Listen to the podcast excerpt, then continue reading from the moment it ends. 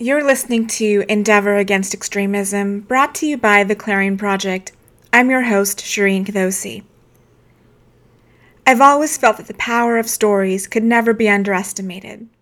Stories are are the most human thing about us, and if we can understand our crises at this point, using a framework of stories and narratives by speaking to real people, by understanding the real conversations that really should be happening at this hour that aren't always brought to you, then we can perhaps endeavor to understand our world today and our place in it, as well as learn the skills to build the world that we want so that we don't have to go the route of other groups of people who have felt that in times of extreme stress and duress, the only way to survive was to become more extreme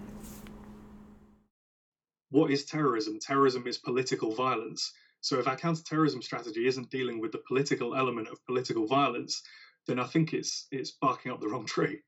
My name's Liam Duffy. Uh, I work in counterterrorism and countering violent extremism, or CVE, in the UK. Um, I used to work in the UK's um, domestic terrorism prevention strategy, or as domestic CVE strategy, which is called Prevent. Um, in the kind of last year or two, I've worked for a educational charity which did um, kind of PVE and CVE programs in education. Um, and then more recently, I've been uh, a think tank in Westminster uh, in London working on extremism related stuff and doing a lot of training and advising for police and government. Um, not just in the UK, I've been working on a project in East Africa as well. Um, with Hedayah, which is the kind of global center of excellence for CVE. Um, so I've been working on uh, helping civil society build their capacity against um, radicalization and extremism in Kenya, um, and writing and saying lots of silly things and causing trouble wherever I can. Liam, it's great to have you. I've been following your work on, on Twitter and your other interviews for quite some time, and you're really an exceptional mind when it comes to the PVE sector. And so we're really delighted to have you here today. I wanted to jump right in and, and bring up this uh, coronavirus pandemic and the way that extremists, specifically ISIS, is capitalizing on it. ISIS is hopscotching from talking about how uh, China deserves it because of its abuse of the Muslim population to then when it spread to Iran, well, Allah is punishing Iran for being Shia. Then when it came to the West, it's because of Western imperialism how do you counter a strategy that adapts to to the events on the ground so rapidly? How do you how do you really challenge that? Mm, um, well, I think that there's obviously been a lot of. I mean, we're we're kind of um, a, friend and colleague of mine, uh, Simon Cottee, who's an academic at the University of Kent. He wrote a bit of a provocative article um, about pandemic porn um, in Foreign Policy magazine, where he said, you, you know, we're kind of addicted to these graphs, these charts every day showing the amount of deaths and addicted to the stories of suffering. And uh, uh, it, was, it, it, was, a bit provocative, but I, th- I, thought it was interesting. And I think we've weirdly seen an element of that with um, all of our other news and all of our other analysis now, where we are kind of having to filter everything through a coronavirus prism um, to try and otherwise there's, there's just no kind of column inches in any newspaper or any media. Um, if it's not got the coronavirus spin on it then we're kind of um, it's just not of interest to the public right now. So in, in counterterrorism we've seen a lot of how a terrorist group's going to respond to coronavirus uh, and whether it's isis whether it's al-qaeda whether that's um, far right groups in the us or in europe um, and it's a question i've been asked a lot in the last few weeks uh, and I honestly, the, the, honest answer is I have no idea. Um, and I think there's there's just a lot of uncertainty right now. Like not even the kind of epidemiologists around the world, like nobody really knows what the world is going to look like in a few weeks. Um, so as much as we've seen analysis of of how ISIS is responding to coronavirus, I just part of me thinks it's just too early to say. Uh, and the other thing, you know, it's too early to say, but at the same time, they're not some mythical beast. They are human beings, and like the rest of us, we're doing this over Skype, and probably neither of us have left our homes for uh, a long time. Like the like the rest of us, we're we're adapting. Um, So they'll they'll adapt as well, and they'll find ways to live with this new reality. Um, and of course, you know they they love to say whatever's happening in the world is is um, God's will and divine punishment.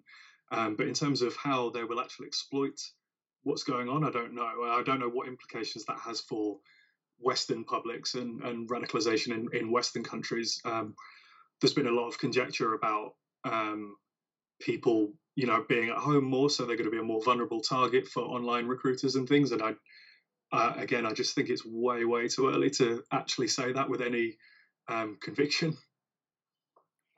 In an interview with Stephen Knight of the Godless Spellchecker podcast, you brought up a really fascinating point that touches on all this that jihadist ideology is inspired by Western adventurism. At least that's what people believe. Hmm. And mm. the idea is that maybe if we were a bit nicer, we could, you know, we could maybe stop jihadism. And what we're seeing with this hopscotching narrative is that it doesn't matter what we do, they're going to adapt to whatever narrative suits them the best. What you brought up in the podcast was that that entire idea that it's Western adventurism that has uh, caused jihadism is, is a very Anglo-centric worldview, and there's a lot of evidence to the contrary. You specifically said that jihadists are pissed off, yes, but they're pissed off about foreign policy in the 15th century. And you're one of the first people outside of a Muslim audience that, or a Muslim background, that has really been bold enough to talk about history and possibly even talk about ideology within, theolo- within the theological context. Would you say that history and theology are part of it? And when we're talking about the apocalyptic worldview that a jihadist has, there is a sort of underlying assumption that that does piggyback onto theology on some level or their interpretation of it. It does piggyback onto the occult, the, the idea of what is God and the divine. These are much broader concepts that I know in my experience as a Muslim reformer, nobody aside from at, at least myself, has wanted to publicly touch this with a 10 foot pole. You are an exception. What What is it about this, um, in this entire aspect, that makes you so bold enough to say this? And, and can you elaborate on that idea a little bit more that they are pissed off about something that's far older than anything that we can possibly conceive of right now? Um, well, first of all, it's very kind to to uh, say say that it's bold. Um, I don't I don't feel like that, but thank you. Um, no, I, I mean, I, have I've thought about this, and uh, there's a lot of reasons that people don't want to touch on it, and I think a lot of them are well-meaning, is that people don't want to um, cause any kind of cultural, cultural or religious insensitivity, and that's perfectly, uh, perfectly laudable objective. I think there's a few things that have made me more um, unwilling to take that stance, and, and one of them is seeing Muslim reformers like yourself um, doing the work that you do and seeing the kind of abuse and grief that you get um, from uh, Islamists and identitarians and people on the left, um, kind of getting it from all sides. Um, and I just think, you know, when you when you look around the world, and this is a few years ago, this was a bit of a niche point, but now it's become almost a bit of a cliche, but it's still true. Is that the the Muslims around the world are the, the biggest victims of both Islamist and jihadist ideology. Um, without fail, they are they are the people who will be um, oppressed when these people um, take capture territory, whether that's in East Africa or in Mali, like we're seeing at the moment, or around Lake Chad, or we saw with the Caliphate in Iraq and Syria a few years ago.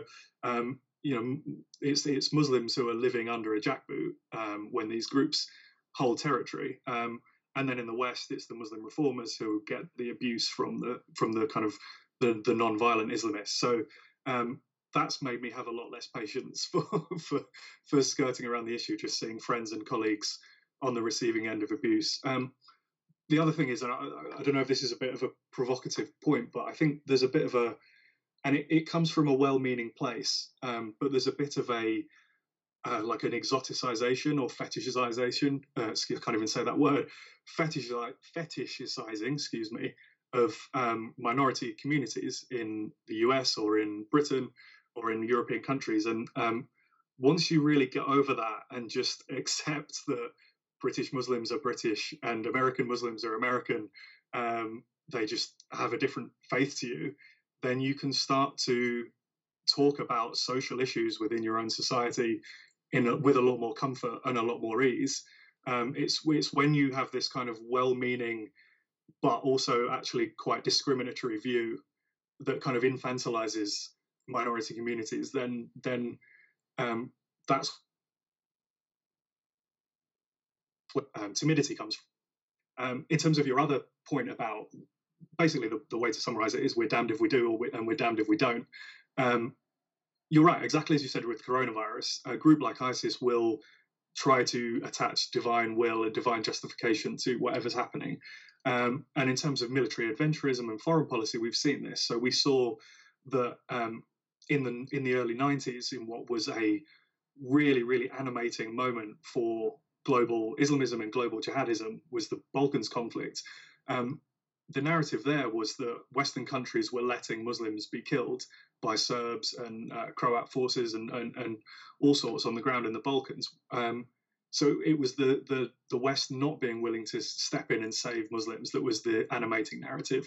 Um, and then when it was Iraq and Afghanistan, it was look, uh, the West is invading Muslim lands. But then, you know, when it came to Syria in 2012, 2013, 2014, the narrative was look, the West is standing by as Muslims are being, uh, Sunni Muslims in this case, are being um, torn to shreds by the Assad regime and their kind of Iranian and Russian sponsors. So um, foreign policy is a grievance for sure for Islamists. It absolutely is. Um, but it, it's it's less to do with us than it is more to do with their worldview. And exactly as I said that, you, that you've referenced, you know, that this isn't necessarily just 21st century grievances that they're concerned with. These are um, these are things like the Shia sack of, uh, sorry, the the Mongol sack of Baghdad, which is blamed on the Shia, and um, wanting to reclaim the Iberian Peninsula and wanting to reclaim lost territories in Europe as well. Um, so this is this is a much much longer horizon than we have in the kind of secular West. I feel like that horizon is being broadened, and and just when you sort of reach it, it it's just it gets pushed further back. And I love that you brought up the Islamist point because that entire sort of uh, I hate this word. We can't I can't say it either. Fetishism of uh, of Muslim communities is done by our is done by Muslim communities. And Linda Sarsour's book, for example, that just came out, um, "We Will Not Be Bystanders" or whatever it's called, is it's doing exactly that. Page after page is this this um, identity complex of oh, I'm a Palestinian American. It's it's very insipid in the sense that it's not discussing ideas and philosophies and and just it's not an inspiration in that way whatsoever. It doesn't handle the battle of ideas. It's using uh, popular culture you know the shoes someone was wearing how quote unquote fly someone looked. You know it's it's this sort of this hip hop vibe of what it means to be muslim. And even this idea of 9-11 which i know is a project very dear to you in terms of how to honor and uh, reflect on on that event is is is is really reflected in in the way that she talks about it. She a lot like a lot of other Muslims who are Islamists as well talk about it in this very sort of romanticized way. You know, 9/11 happened and I was teaching the blind to read under under a rainbow. I mean, it's this sort of mythical uh, pre 9/11 land of of ponies and rainbows where everything was perfect and then this event happened and then their entire lives were turned upside down when in fact, if we tie this Islamism issue to the history and theology of what it means to be a Muslim, this has been going on for 1400 years. This is just the next chapter of it. How do you how do you really address the issue of Islamism within the PVE sector for a community that doesn't want to believe Islamism is a problem or that it even exists? Oh, uh, that's a big one. so yeah, I think the, your point about um, so I'm not too familiar with uh, Linda Sarsour, but um, the the point about this revival of identity is is a good one, um, and I think it's it's in some ways Islamist isn't the right word. Maybe maybe kind of Islamic revivalists is, is a better word. So we have we have the jihadists. We know who they are. They're the, they're the, the Al Qaeda and the ISIS, but there's there's the revivalists as well, and in the West that comes in the form of um, particularly Jamaat-e Islami in, in Britain, which is the, the, the kind of Pakistani um, Islamic or South Asian Islamist movement, and the Muslim Brotherhood as well. Their part of their strategy is to um, politicize and revive Muslim uh, or Islamic values, and, and part of part of the way they do that is to politicize Muslim identity. And and what they're really good at doing is hijacking these kind of other identity causes, which you kind of have this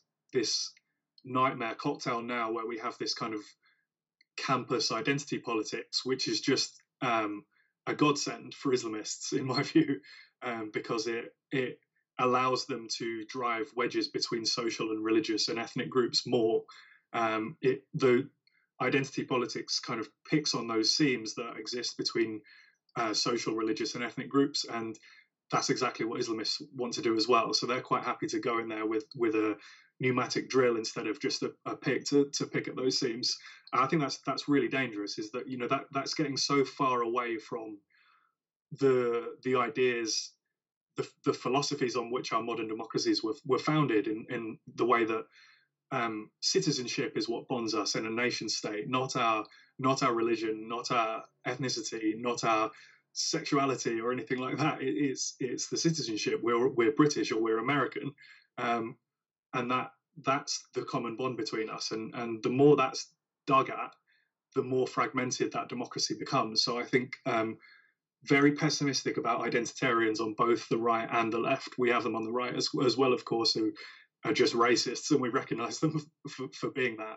Um, but the the kind of left identitarianism is is a lot more insidious, and um, particularly in this country, in the UK, seen a lot more what you would call Islamist groups um, realizing that and, and, taking advantage of it. Um, in terms of how that works in the PVE space um, or PVE and CVE, um, it's a it's a great frustration to be honest. It's not. Um, I think I think uh, to an extent the the work we do in PVE and CVE has been impacted by public discourse uh, in a negative way on this. So there's been, I mean, you know this as well as anyone. There's been like this kind of back and forth debate when there's a terrorist attack. You know, it's everything to do with religion or it's nothing to do with religion. So you have one people on one side going, um, talking about the sword verses in the in the Quran and the Hadiths and things like that, and saying, look, they're doing this out of purely religious belief. And then you have the people saying, you know, no, they're just marginalized, they're just alienated, it's uh, it's other factors, it's rebellion, this, that, and the other. Um, the, there's elements of truth and there's elements of lies in, in both of them. Um, what we're not, not, doing is picking at that really um, political element of this problem. Um, so when we uh, look back at the 20th century and we look at some of the more active terrorist groups were, were Marxist-Leninist groups in in uh, Europe and South America, in particular, like uh, um, Red Army faction in Europe. Um, nobody denied that they were seeking an alternative political system and, and they were seeking uh, to implement an alternative uh, worldview. But we, we kind of do that with Islamists and, and jihadists. And, um, and things like identity that you've just mentioned are, are inherently political. So we're, we're staying away from the, the political. But what, what is terrorism? Terrorism is political violence. So if our counterterrorism strategy isn't dealing with the political element of political violence, then I think it's it's barking up the wrong tree. How do you deal with the political element? How do you introduce that? Say you've got 30 seconds to speak to a congressman here in the States. How do you convey that importance in a way that brings it home to them? Um, so we're just talking about Islamism. Islamism, I would say. Um, let's let's use the example of Marxist-Leninists. So we we know that um, Marxist Leninist groups want to overthrow the existing social order and replace it with a, a work a dictatorship of the proletariat that will lead to a workers' paradise. It's this utopian narrative. Um, white supremacists want a white ethno state, and that's a utopian vision for them. Islamists want a, a global Islamic caliphate or a religious state in the area that they govern. That's that's a completely utopian narrative. But what is that? It, it's underpinned by an interpretation of religion, but that is a political objective. You want to overthrow the democratic nation state and replace it with uh, an Islamic state. In uh, in the Middle East, it's obviously less less democracy, but it's overthrow the existing regime and replace it with uh, a, a, a, government a government governing along excuse me a government governing according to Sharia. So um, I think that that just yeah I don't know how else to put it. That that to me is a political political objective. The the trends I've seen when it comes to setting up sort of a, an Islamic state or an Islamic government has really shifted. So, for example, we had when I first started in this sort of realm in the early 2000s, the, the fear was uh, creeping Sharia or a Sharia takeover of the US. And how that narrative has evolved has, is really fascinating because now we're not we're not seeing the typical players advocating for a Sharia Islamic caliphate in the US. We've got someone like Ilhan Omar whose mere presence is is so provocative in, in the things that she says. But more importantly, beyond the the one or two Congress uh, women, you've got people who cannot be pegged so easily as Islamists who are now advocating for local government, like you mentioned, and even just the, the municipality of, let's say, a, a, town advocating for an Islamic rule within that town, which is actually more in line with what Sharia was, which was very, very unique for from region to region. Mm. And so we're seeing that play out, and it ties into something that you said in another interview where you mentioned that at one point Al Qaeda, for example, which was the, the pinnacle terror group that everyone became familiar with immediately after 9 11, was seen as this weird, ragtag, novel, strangely dressed, mysterious group in the Afghan mountains. And suddenly we wake up in July of 2005 and we realize the people who've just blown up the transit system in the UK were from, US, were, were from West Yorkshire. So, how do you reconcile the idea that you know these are people who've grown up in democratic ideals these are people who are British or American in, in every sense of the word on paper, but now they're adopting an 8th century ideology. Mm, um, well, yeah, I think you. So you mentioned that the the creeping Sharia um, thing, and that's that's become such a kind of cliche far right narrative in in the last few years, um, and that in itself has been really unhelpful in stressing the importance of this problem. Because when when you say Sharia, I don't know what it's like in the US, but when you say Sharia, in Europe, you sound like a far right nutter. Um, so it, and it's made it very difficult. But obviously, what what Islamists actually do want is to implement Sharia. Um, the other reason that's unhelpful is that um, it's not it's not necessarily that they are trying to introduce Sharia in America or or Britain or France. It's um, it's that Islamist groups like the Muslim Brotherhood see see Sharia as an inevitable consequence of their immediate agenda. So it's not that they're they're necessarily actually trying to, um, you know, have Sharia law in, in the communities that they govern. They are trying to reassert um, reassert what they see as Islamic values, and the more they do that, at some point, probably well after they're dead and buried, at some point in the future, the logical conclusion, the inevitable conclusion of that will be um, a, a, a, religiously governed state. Um, the second part of your question was um, actually sorry to, to carry on with that. I think there's there's a really interesting debate going on in France at the moment on this, where uh, President Macron, uh, who's seen as kind of this this liberal pin-up, this liberal poster boy, um, is is taking quite a hard line on on this topic in particular, um, com- especially compared to other European leaders. Um, some of that is probably cynicism because he doesn't want to lose the ground to the far right parties in, in upcoming elections. Um, but also, there is a serious national debate going on in France about this topic. Um, and they, I think the, the phrase that Macron used is, uh, is Islamic separatism. Uh, and it's this idea that they're, that Islamists are trying to drive a wedge between um, kind of secular French values and French society and Muslim communities that they want to um, have have sole leadership and sole dominion over.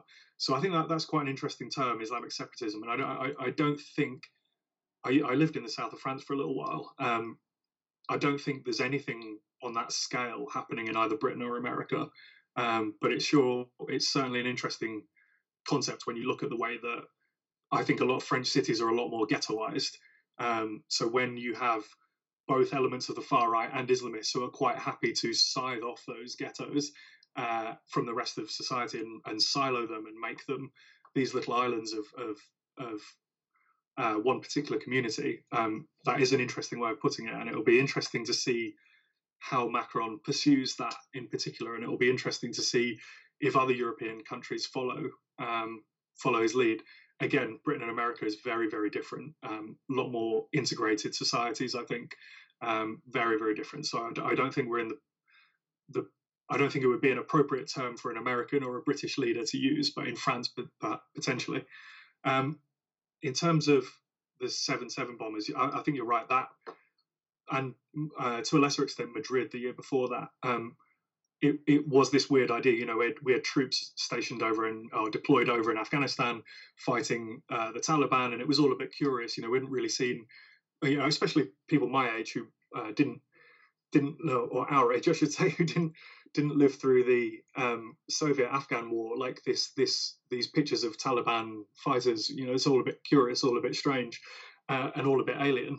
Um, I think that that was the narrative was that this was a bit of a far away threat. You know, it was it was people a long way away launching attacks in in against Western targets. But what what we've missed a little bit and still miss is that that 9/11 was was kind of catastrophic for Al Qaeda's leadership because the next few years they spent entirely on the run, getting picked off by special forces, U.S. special forces operators and drone strikes, and a lot of them ended up in Guantanamo Bay, where they where they still are. Um, but what 9/11 was, more importantly than being a strategically good decision for Al Qaeda's central leadership, it showed a new ideology to the world, um, and that that jihad, what we would call jihadism, is is actually not new. You know, like I said, we'd seen people go and fight jihad in Bosnia in the 90s, in Chechnya. Um, there's probably groups throughout the 19th, 18th, 19th, 20th century that you would now recognize as jihadist.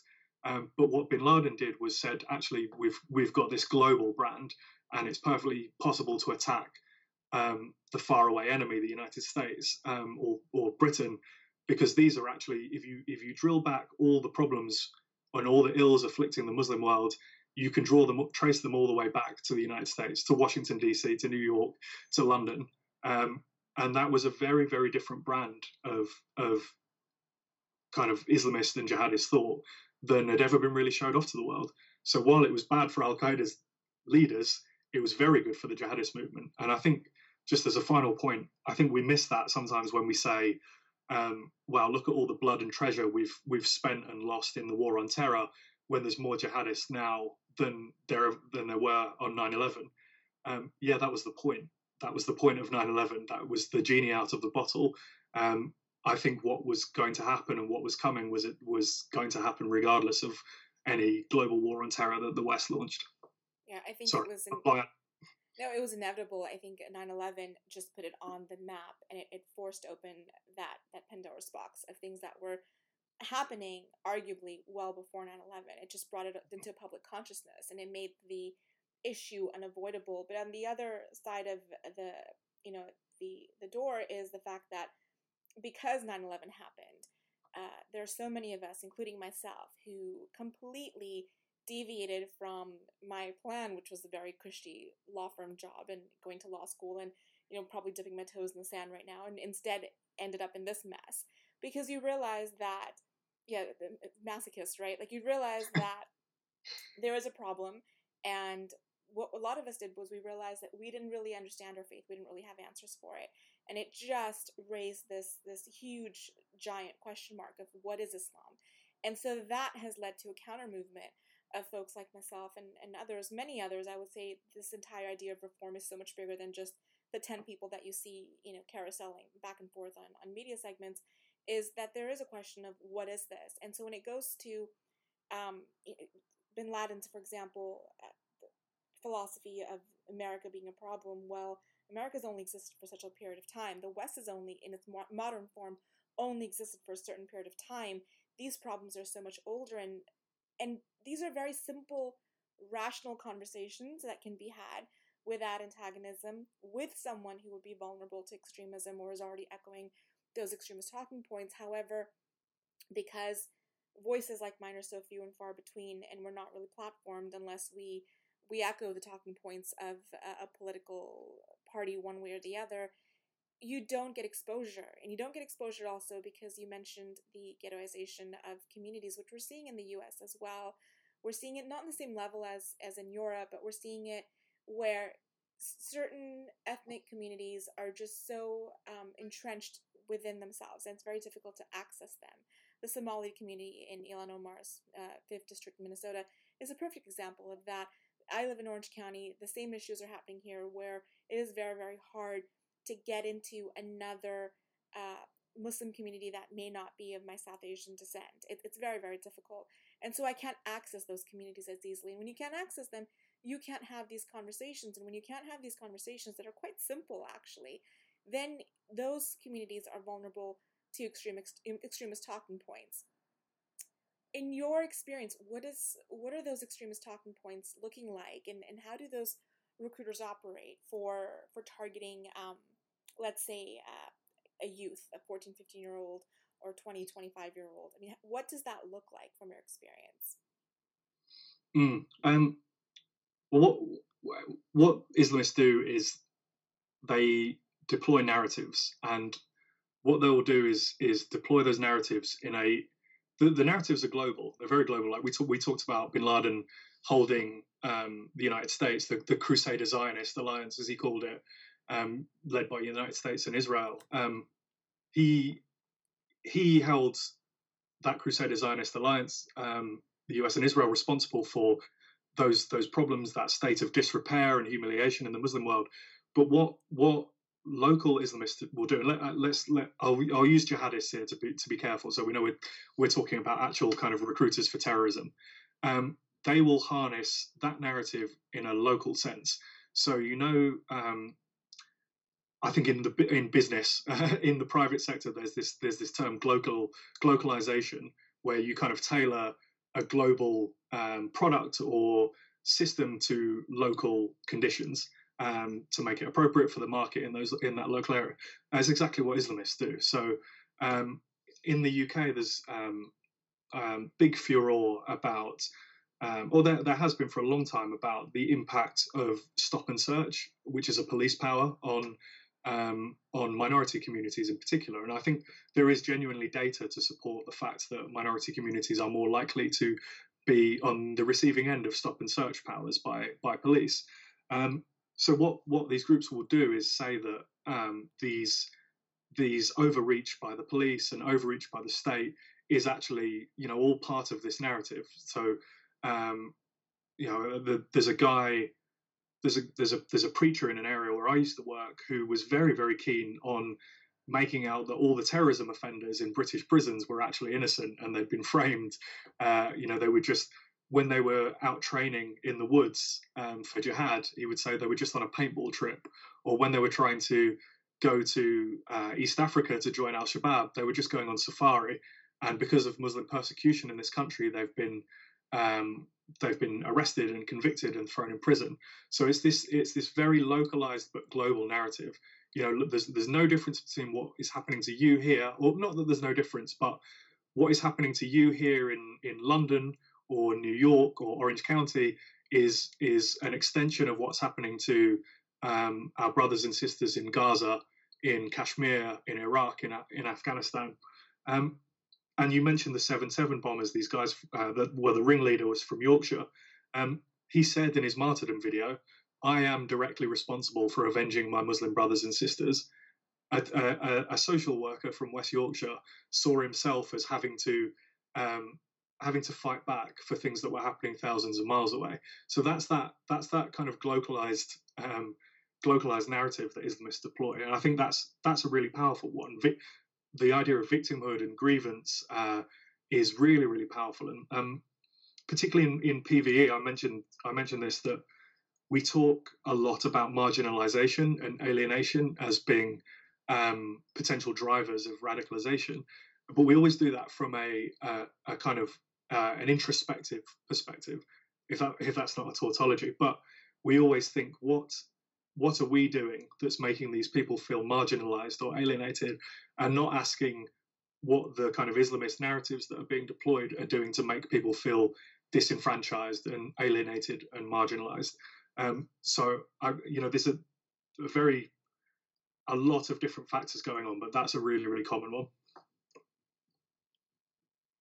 You mentioned there's a, as a result of this, there's a lack of attention paid to the ideological challenges by framing it as an individual vulnerability issue. That when we're focusing just on vulnerability and the grooming problem that we're not paying attention to the etiology. So when we're looking at PVE, because I know you've you've really developed um, some incredible PVE programs, and, and I think one of them you did in what 48 hours, which is which is um, really just uh, it was incredible. How do you how do you develop a PVE program that or a UCVE program that looks at both vulnerability, recruitment, and also the ideology? Mm. Well, um, that actually that's probably a mistake that that PVE CVE programs make, which is try to um, tick too many boxes at once. Um, I think I think in terms of the vulnerability question, there there and, and particularly around the time that the the ISIS recruitment flows started going from Europe and North America, um, the that idea of vulnerability and grooming became really kind of fashionable, and it's it's understandable why because it was shocking.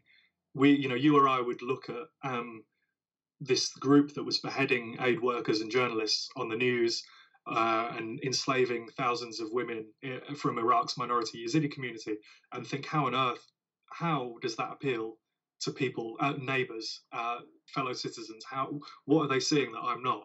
And I think that that idea that people were groomed or lured by these mysterious recruiters online was was a kind of comforting narrative that was built up around this. Um, and what we did was we looked for particular cases where that clearly was what happened and used those as an example of, of the a typical situation. Um, no, I, I, think a good example of that is um, there was a young lady called Shannon Conley from Colorado who tried to go and join, uh, tried to get on a flight to Syria to go and join ISIS.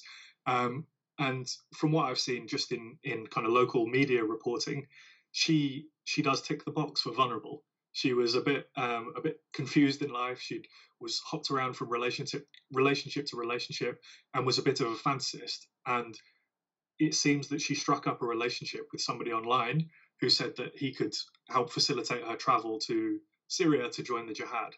Um, but instead of seeing those as the more isolated cases, which is what they were, we we kind of applied that as as this is what's causing 900 in in my country's case 900 Brits to join uh, ISIS.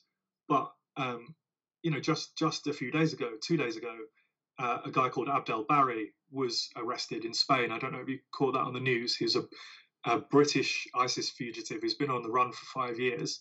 Um, a really really terrible rapper before he became a jihadi.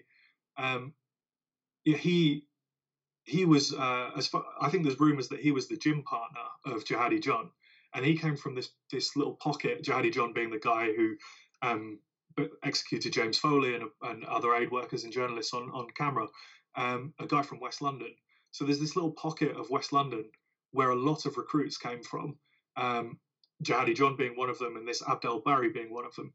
But the other interesting thing about Abdel Bary is his his dad is serving a sentence right now in the United States for his role in the 1998 um, East Africa bombings.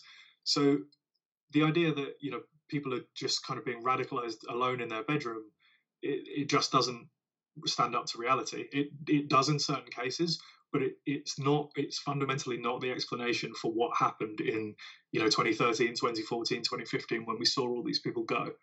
Um, and it just really quickly the other the other element of it is that um, particularly with PVE and CVE, you really, really rely on sectors of professionals who ordinarily would not want state counterterrorism policies infringing on their day job. So we're talking teachers, social workers, medical professionals. Um, teachers teachers do safeguarding for sure from all sorts of things like drugs and gangs and other forms of crime. Um, the idea that they're suddenly involved in state counterterrorism is is very uncomfortable for a lot of them and completely understandable. So I think framing it more as this vulnerability issue, um, you know, this is very cynical of me to say, and I shouldn't say it, um, but that helped to get a lot of support from sectors who wouldn't like counterterrorism infringing on their day job. Um, the and that's perfectly fine. The problem is it, it went too far. It's gone too far. Um, now I don't know what it's like with PV in the US, but in the UK, um, there's this radicalization as a word has almost become synonymous with grooming. which is a child sexual exploitation term. It comes from you know uh, plying a child with gifts and rewards in order to sexually abuse them. Um, and these are two very very different social phenomena. And I think making them synonymous with each other is is um, not a good idea. And I'll, uh, sorry, I, I, said one final point, but I'll, just a very quick anecdote on this.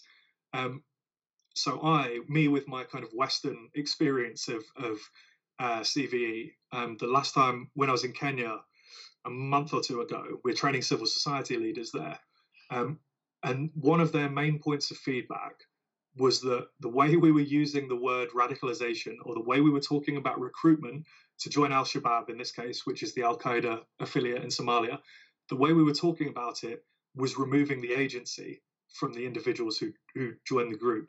We're making it seem like they had no choice.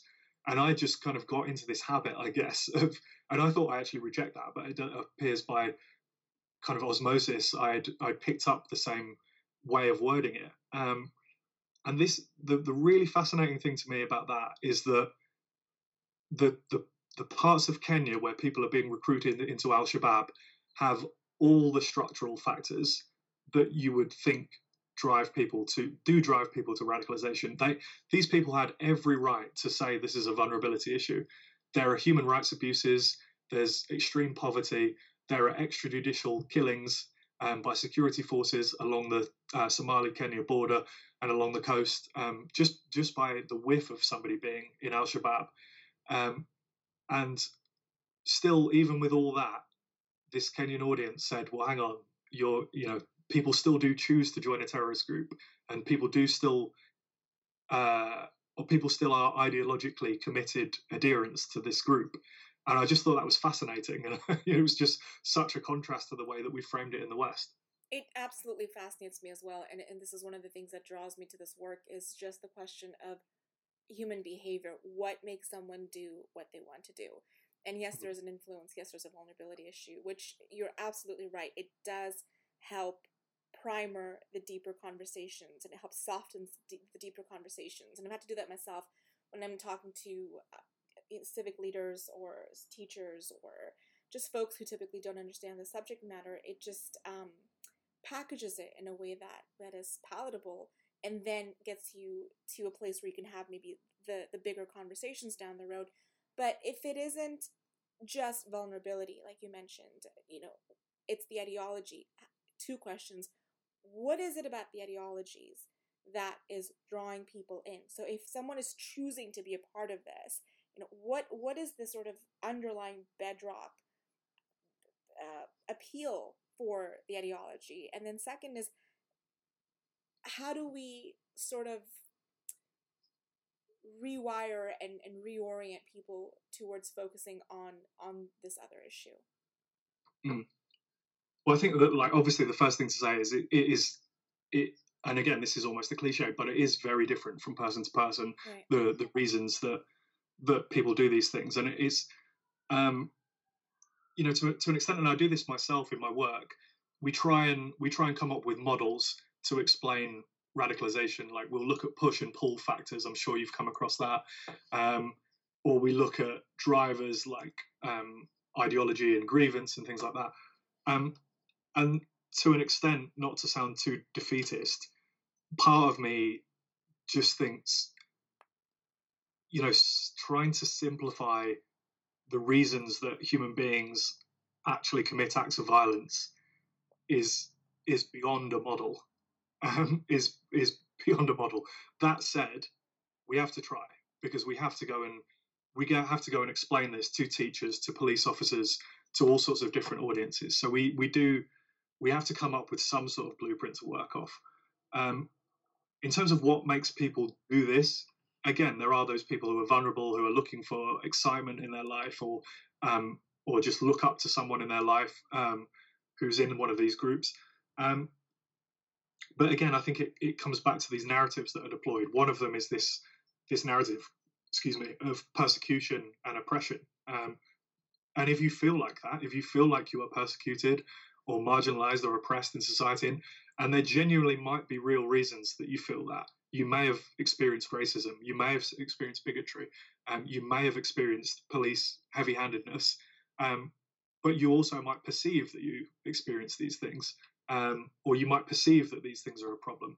That's a really powerful narrative to make people want to fight back and do these things. So um, the kind of Islamist jihadist ideology is a, is a powerful locomotive to to latch onto if you do feel like there's oppression and marginalization. Um, the problem is we we we can I think we've got to fix the societal problems that make people feel racism, make people feel discriminated against, or make um, authorities heavy-handed with people. We do have to fix that, but we also have to fix the people who are deliberately trying, or not not fix. We have to fight back against the people who are deliberately trying to make people feel like that, because that's really important, and we really overlook that there are groups, individuals that are deliberately trying to make people feel a sense of dislocation and disenfranchisement. Um, the other one is this this idea of it being a utopian ideology. Like I said before, the the idea of a, a global Islamic caliphate, and I think that's that's not that niche of an idea for some communities. Um, again, most most people who envisage that happening one day think it will happen a long time after their lifetime way after they're gone it'll be this kind of utopian faraway vision. But but if you do have that if you do sympathize with that as a as a global ambition then when abu bakr al-baghdadi the lead the, the now deceased leader of isis stands up at uh, the pulpit of mosul mosque in 2014 and says we have restored the caliphate this thing that you thought wasn't going to happen for thousands of years hundreds of years now exists and you should come and join it that is a really resonant and powerful idea. And I think the we did see spikes of people heading to join ISIS when he made that announcement. The biggest spike from around the world coincided with summer of 2014, and there were a few things going along in uh, going happening in summer 2014. One was the enslavement of the Yazidi community in Iraq. Um, the other was the capture of Mosul and this seeming invincibility of ISIS they seemed invincible at the time. I'm sure you remember on the, on the news. It was just wow, this they're they're scything through Iraqi security forces like a hot knife through butter. Um, but crucially, they also declared the restoration of the caliphate.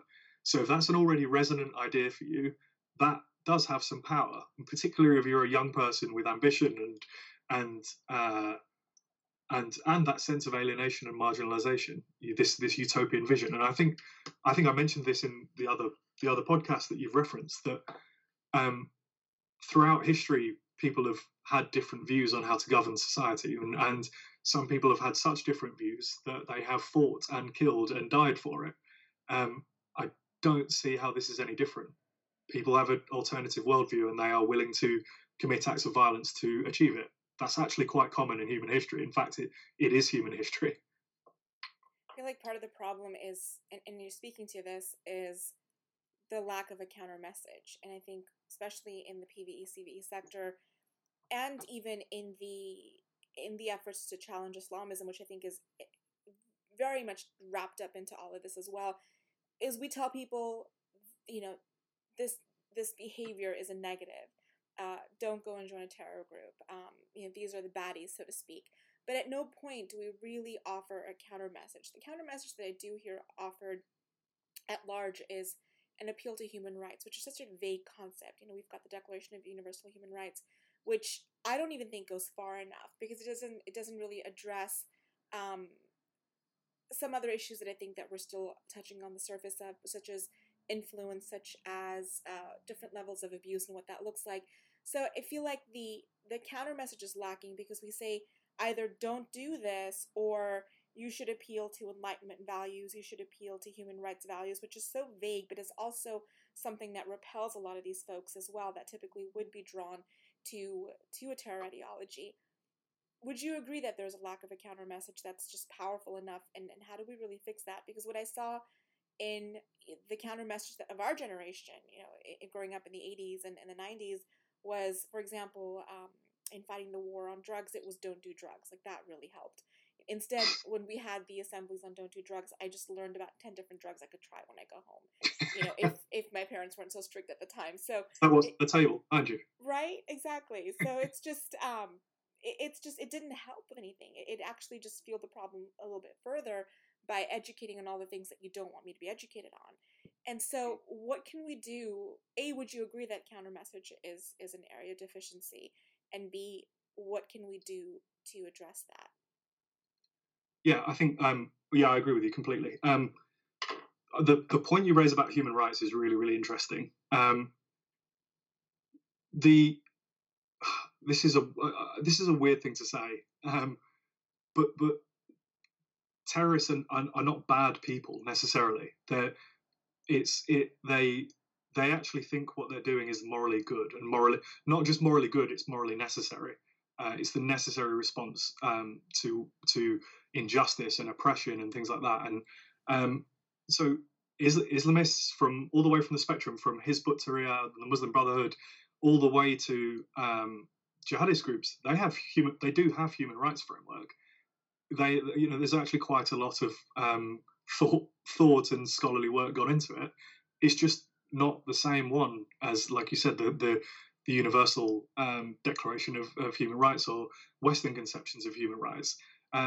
So, to an extent, here, the, first there's there's two problems. The first is this idea that what we what we have now is is like a normal, natural human condition, which is not. Um, like this, this the ideas of human rights and democracy that we have now are in their infancy in human history, and there's no guarantee they're going to survive. Um, so we need to do our best to protect them. Um, so acting like, oh, they've just been misled, and if they hadn't been misled, they would have the same, they would share the same view of human rights as us, is really naive. Um, again, it comes back to people disagreeing and f- being willing to fight for how to govern ourselves. It just happens that in this case, um, there's one of the parties in that conflict believes that there's a divine will behind them as well. Um, the other the other element of this is that um, when when we're dealing with narratives, and you mentioned the, the word counter narratives, facts facts don't matter. Um, that sounds like um, God, what's his name? Is it Ben Shapiro in the US who says that? He says facts, facts don't care, don't about, care feelings. about, feelings. Yeah. Yeah. Um, like so, I don't want to sound like him, but um, facts facts really don't matter. How all all facts are little nuggets of data for human beings to interpret the world. Um, you can give people all the facts that they want, but people will interpret the world differently. That's why you have Democrats and Republicans. That's why you have Labour and Conservatives. So just saying factually, objectively, this is the objective truth really doesn't matter. You need to you need to build a narrative. So we could talk all we want about human rights, but the Islamist narrative would say, well, you've got double standards because you talk about human rights, but look what you're doing in uh, look what you're doing when with your support of Israel in Gaza. Look what your alliance with India is doing uh, in Kashmir, and you know you you have complete double standards on this, and we don't share your view of, of human rights. Um, so just saying objectively ours is better is is not going to work. It has to has to be woven into a narrative, um, and this is difficult. I'm not going to pretend to have the answer on what what the narratives are that we should be using uh, or, or deploying, but um, just going fact for fact or tit for tat really doesn't matter. Um, and uh, so a, a, good example of this is is um, the Islamic State execution videos. So um, you know, good innocent men like James Foley, Alan Henning from the UK, and there was the Jordanian pilot as well, um, uh, Lieutenant Muath Al Kasasbeh from the Jordanian Royal Air Force. He was um, probably the most brutal out of all of those those that little flurry of execution videos. He was burned alive in a cage and we look at that barbarity and we say um, again how how does this appeal to people? What what how sick are they? But but it's very calculated. That that video was 22 minutes long. The the execution was only about a minute long. The other 21 minutes was um, a complete justification for why what was about to happen was about to happen.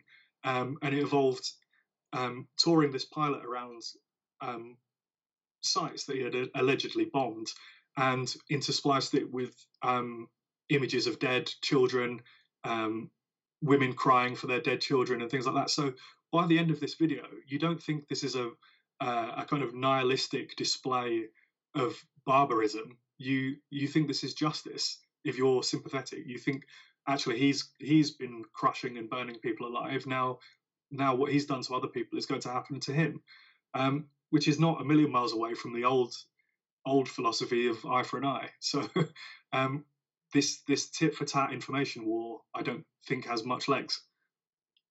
Yeah, and, and I love that you brought up the the way that they've woven the story to justify the tragedy and to soften you to the tragedy so that a lot more people would be less alarmed, a lot more sympathetic even than uh, than they would have been if they had just been given that one minute and and you know uh, been done with it.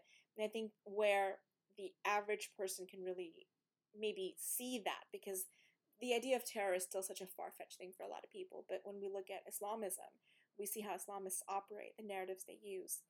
That is a much more tangible experience for a lot of people. And I think it comes to the idea of a story. You mentioned narrative, counter narrative, I think these are essentially stories. And where we're failing in our sector is storytelling. In order to defeat some of these these challenges, we need to be able to tell a better story. And I think that's where where we're really lacking and where I love that you mentioned that this can't just be a tit for tat fact war. It has to be something deeper than that.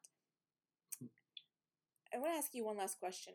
How did you get into PVE? And not so much from a technical timeline perspective, but what draws you to this work? Uh, well, I think not dissimilar to what you said earlier. Um, I was um, I was just about to start what would be high school in America um, when 9/11 happened, and um, you know just unfolded on live television in front of me, um, and that probably stayed with me for a long time and made me this this kind of I, I did um, studied some of this stuff at university, and it kind of always came onto the radar, but never fully, um, and was always very interested by it and always very taken by it. Um, and then I decided to do a master's degree um, essentially because I wanted to stay longer at university and live the life like everybody does. Um, but I decided to, if I was going to do that, I would at least do the master's degree in something that I was interested in. So I did a, um, a master's degree on counterterrorism. Um, and then years later, had the privilege of running an organization which was kind of founded off the back of the memory of 9 11. So um, it was a weird kind of circle of events. Um, I did I did have a brief spell um, outside of the counterterrorism and CVE world, um, and it just it didn't motivate me in the same way. It didn't. I, I, don't know. I couldn't couldn't put my finger on it, but it didn't it didn't give me that. Um, it's oh god, it sounds a bit cringe, doesn't it? But it didn't give me that hunger to to or that. Let me put it in a less, less cringy way. It, it didn't interest me as much. I, um, I, don't so I just migrated. Yeah. yeah. no, I don't think it's cringe at all. I mean, do you ever watch Doctor Who? Like, are you a are you a Whovian? Would you say? Um, I, I have seen it.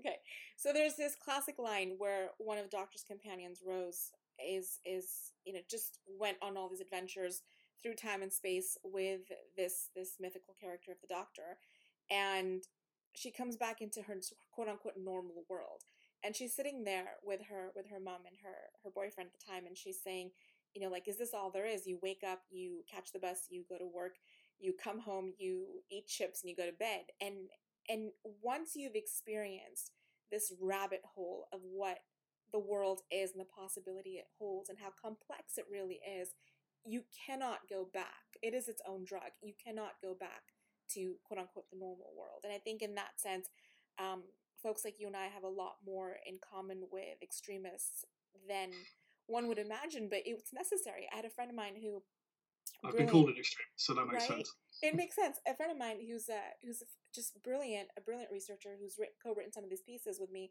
on PVE work. Uh, he was, you know, we were having a phone call, and you know, I'm chopping up dinner, and he's he's kind of going through a list of uh, research he found, and he gave me seven traits for what makes an extremist and he's going down the list of traits and i'm just by the end of it i'm laughing. I'm like you do realize this sounds like you and i right now. The same sort of life experiences that led one person to to sort of pick up one end of the battle versus another person on the other side of the world or other side of the street to pick up another end of that battle is is really not that different. And I, and I think when it comes back to the question of human behavior i think that might be where a lot of these issues converge. What is it about personal experience? What is it about vulnerabilities? What is it about an appeal to ideology? What is it about uh, the story that makes one person go one way and the other person move in a completely divergent pathway? Mm. Well, I think uh, uh, if I if I could, I think that um, if we're, we're, we're talking about things that, that that drive you, I think you are absolutely right just a, a, moment ago to talk about storytelling and i think there's a lot of sociological theory on this that i'm not too familiar with but there's this idea that humans do make sense of the world by storytelling more than more than data necessarily more than just raw data. Um, and i think definitely as much as the visceral anger of terrorist attacks is a motivator of, course it is and uh, um, i don't think there's anything wrong with feeling a visceral anger to terrorist attacks um, as much as that's a motivator, I think the, there's the story of how we got to this point is really attractive to me. The story of how, um, you know, and I'm not saying countries like Britain and America don't fall short of their values uh, or their their aspirational values um, a lot of the time, in fact, because they do. But the the values that we aspire to, this this how the the real fight over the centuries to have this freedom and liberal democracy that we have now, I actually think that's a really exciting story that we are a bit wishy-washy about, and we're a bit um, Americans less so than Brits, but we're Brits are a bit shy about this and a bit coy about it. And I, I think it's it's actually a it's a rebellious and exciting story. It really is that that we've overthrown dictators and tyrants and monarchs, and people have fought and died for this for this freedom that we enjoy now. And and um, you know, I haven't fully worked this thought out yet, but the more if we're talking about counter narratives, if we're talking about competing worldviews, why not try and sell what we have as this exciting and rebellious vision? Because it genuinely is. Um, and why not go through the history and show how it is an exciting and revolutionary system in human history, and that it does need to be defended? Because if people want excitement and people want uh, something to latch onto and defend, um, it's as good a cause as any, right? and, and oh my gosh, I'm so glad you brought this up because there's whether it's this sector or whether it's the world at large and all the issues that are there, you've got, and we've seen this in the time of Corona. You had this meme that was going around about um, uh, Lord of the Rings and this conversation between Gandalf, the wizard, and Frodo, and you know Gandalf is saying that we have to do what we can do at this point. It, it we can't um, I can't remember the exact quote, but basically you kind of just have to make do. Like we're born in this period, and we have to kind of figure it out and deal with the consequences and and move forward. But it goes to the the heart of so many um, uh, sort of self sabotaging narratives that I that I hear in people, couch adventurers I can call them, who sit around and they say, "Oh, I wish," you know, they'll sit there and they'll watch the movie. They'll watch Lord of the Rings, they'll watch Star Wars, they'll watch The Matrix, they'll watch whatever TV or storyline they want to watch and get lost in it and say, "Oh gosh, I wish I wish I was alive then. I wish I could, you know, go into battle. Uh, Game of Thrones is a great example. I wish I could, you know, be in this in this house and go off to war and and I wish I had this dragon to defeat. But we have the same wars, the same dragons, the same evil wizards, the same I mean, we have all of that now. It is actually a lot more intense and complicated and it's a layer cake of of uh, suffering and problems. And we have every opportunity and every resource. and we're not stuck in the Shire, you know, two thousand miles away from from the eye of whatever it's called Sauron. It, that we have to go through this entire journey that that people can resonate with as as a journey. But the journeys look very different, but they're still very real, and they're actually much easier for us to fight should we choose to fight them should we choose mm. to take on these take on these uh, pathways. And so it's just it's an opportunity i think that we need to sort of get people to realize that you have exactly like you were saying you have an opportunity now to to be you know to have purpose and to have meaning and to defend something. And i like what you're saying and i haven't heard it anywhere else where that you've got you've got the alternative to what jihadists are fighting for. It just hasn't been identified and packaged beyond the uh, the very vanilla uh, flavor of enlightenment and, and rationality and human rights, which is I am all for those things, but I'm also bored of hearing about those things. Can we talk about it in a different way? Yeah, agreed. You lost me with the Lord of the Rings reference, but agreed. well, we won't hold that against you. I'm sure plenty of nerds will be listening to this. They'll get it. Liam, it was fantastic having you. Um, we would love to have you on again at some point. I'm sure some other disaster is pending and we'll have a reason to bring you back on. sure.